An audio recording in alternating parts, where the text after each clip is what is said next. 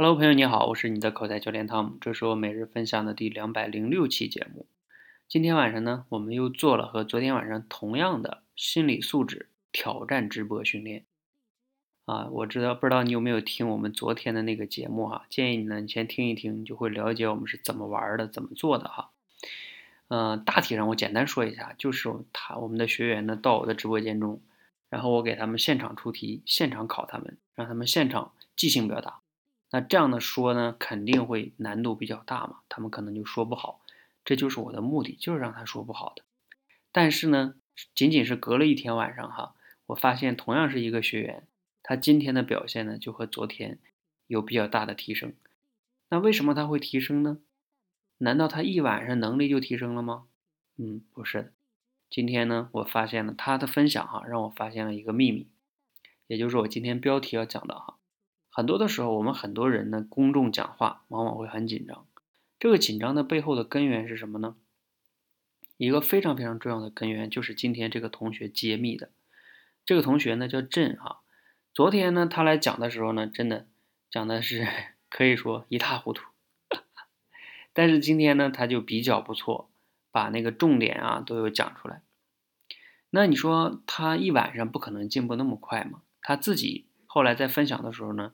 说出了一个重要的根源。他说啊，因为呢，我昨天经过昨天，我发现反正我肯定也是讲不好，所以他今天来的时候呢，他说我的期待非常低，反正能讲成什么样就算什么样。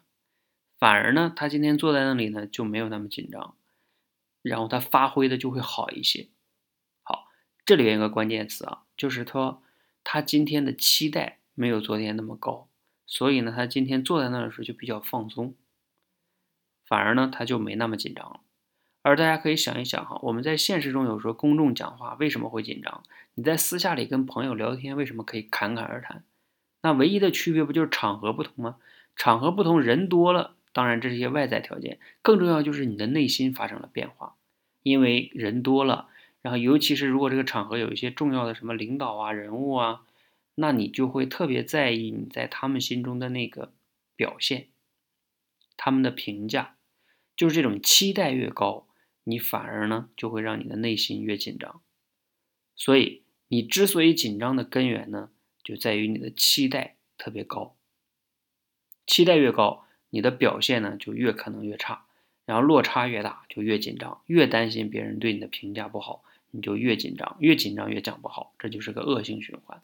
而如果你的期待呢，相应的可以降低一些的话，反而呢，可能你更容易能发挥出自己的那个真实的水平，就像今天我们这个郑同学一样哈。好，所以呢，今天这是我想讲的主要主题哈。我们在公众讲话紧张的根源呢，往往就是你对自己的期望过高，太期待完美。